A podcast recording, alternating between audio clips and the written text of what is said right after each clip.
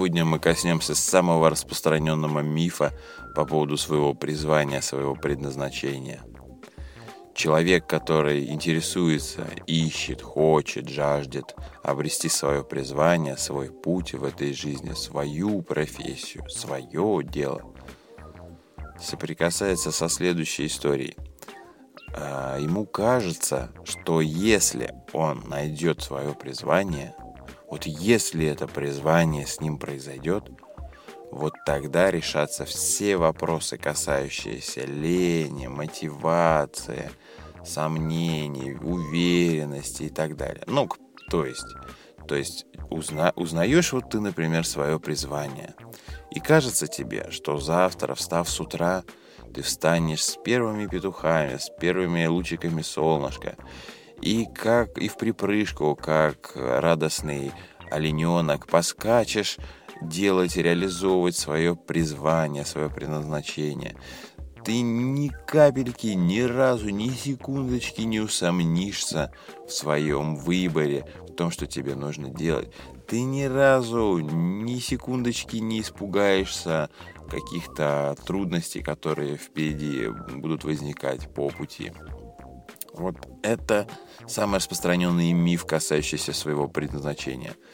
Что я буду замотивирован, замотивирован, уверен, бесстрашен, очень деятельный и счастливый.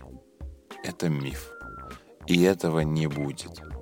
Когда человек обретает свое призвание, он ему так или иначе придется соприкоснуться со всей той хренью, которая творится у него в голове касательно всех остальных дел вокруг. И при свое призвание тут не исключение. Ведь делая свое призвание, э, ты будешь встречать такие же вызовы жизни, такие же, э, такие же ситуации, которые могут вызывать страх или сопротивление, или сомнение, некую неуверенность, нежелание, лень. И тебе с этим всем неизбежно придется взаимодействовать. То есть свое призвание не решает проблемы, не решает психологических проблем обретения своего призвания. Я могу почти каждому человеку э, с абсолютной уверенностью назвать его призвание, его стезю, его профессию. О, может быть, несколько не прям четко, но каких-то пределах, да, размытости могу. Уже будет понятно, чем заниматься, какое дело. Но какова ценность того, что я возьму и скажу это человеку? Да никакой. Он ведь продолжит точно так же сомневаться, думая, что проблема в форме этого призвания. В том, какое оно, какое ему, человеку, предлагается это призвание. Ему покажется, что оно не то, что это надо еще поискать. Хотя дело здесь совсем другом. Как раз таки в том, что мы просто не хотим свое призвание реализовывать. Мы просто сопротивляемся свое призвание реализовывать. Мы просто так же, как когда-то там кого-то собирали в садик, и он плакал и не хотел идти, сопротивлялся, не пойду, ну или не в садик, куда-либо другое место. Мы точно так же сейчас сопротивляемся своему призванию.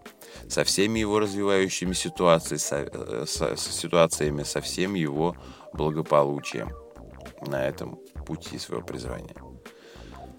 И как вот человека э, повернуть к своему призванию?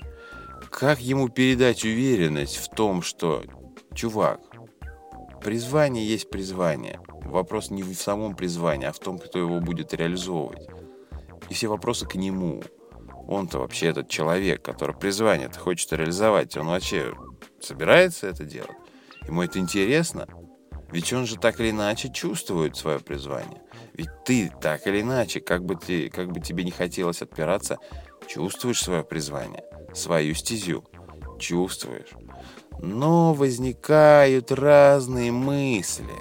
Правда же? То тебе кажется, что денег не принесет, то, что ты не сможешь с этим справиться. Много чего.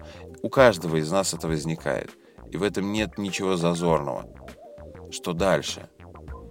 Ведь в идеале свое призвание, а, свое призвание приносит деньги в таком формате, как тебе платят за то, что ты просто живешь.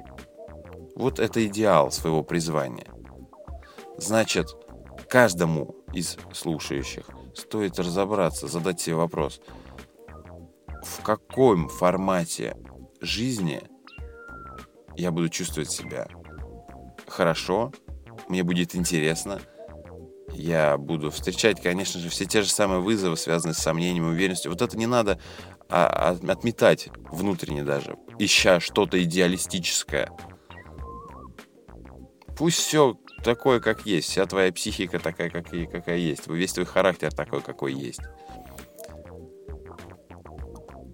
Как я могу жить и своей жизнью нести пользу, своей жизнью нести ценность, за которую люди готовы платить? Но для того, чтобы говорить о том, э, как тебе зарабатывать в своем призвании, тебе сначала нужно его принять, признать, что оно есть, что ты его чувствуешь, какое-то свое направление.